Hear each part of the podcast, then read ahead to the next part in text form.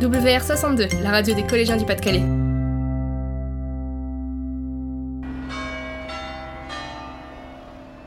Avec son clocheton qui sonne l'heure, son apparence massive de style néoclassique et ses proportions carrées, tous les Odomarois connaissent l'hôtel de ville situé en plein cœur du centre-ville de Saint-Omer, affectueusement surnommé le Moulin à Café. Ce bâtiment, classé monument historique, abrite au premier étage un somptueux théâtre à l'italienne. Mais celui-ci, après une ultime représentation, a dû fermer ses portes en 1973 ne répondant plus aux normes de sécurité. Une décision difficile, car c'était un lieu de vie très fort qui disparaissait brutalement. Plusieurs projets de restauration successifs avaient été envisagés.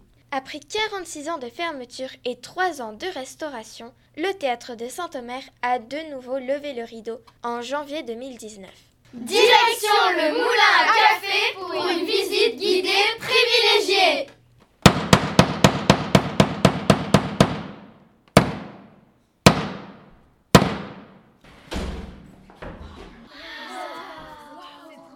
En entrant dans la salle du théâtre, l'effet est garanti.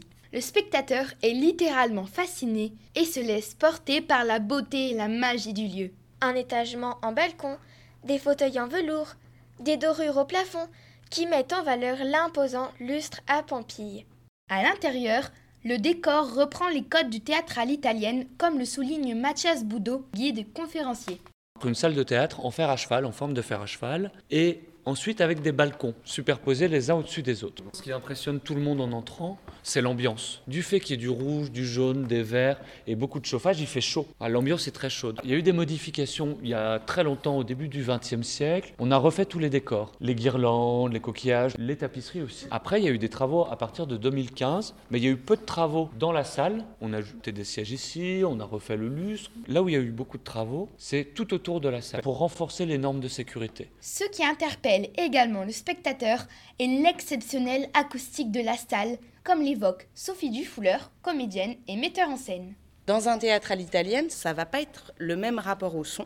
L'acoustique, elle est, elle, est, elle est bonne, elle est, elle est très intéressante euh, ici parce que ce qui est assez fou, c'est comme le son monte, bah, on va pas avoir besoin de énormément porter la voix. Je suis pas obligée de crier pour qu'on m'entende. Le théâtre accueille des événements culturels variés. Sa programmation est gérée par l'établissement public de coopération culturelle, la Barcarolle.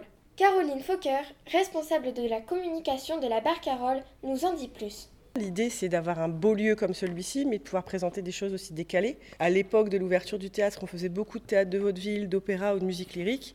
Aujourd'hui, c'est d'apporter ça, mais aussi d'apporter plein de nouveaux styles, de la danse, du rock ou des cartes blanches d'artistes du conservatoire. C'est très, très éclectique. Mais au fait, pourquoi ce nom de moulin à café?